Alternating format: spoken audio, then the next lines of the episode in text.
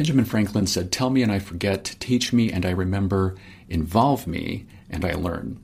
One of the best kept secrets in crafting a good presentation is the idea that we should get our audiences involved with the content. So often we default into lecture mode, and that's partly necessary. We have to tell, we have to teach when we're giving a presentation, but there's usually no reason we shouldn't get the audience involved in some way shape or form with a good q&a session get people's hands up get them talking get them asking questions maybe use breakout groups get them talking with one another generating ideas in a kinetic way. That kinetic energy is so powerful in learning.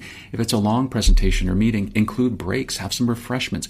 When you get people's senses involved learning skyrockets. Stop lecturing the whole time. Get people involved and set yourself apart from the competition.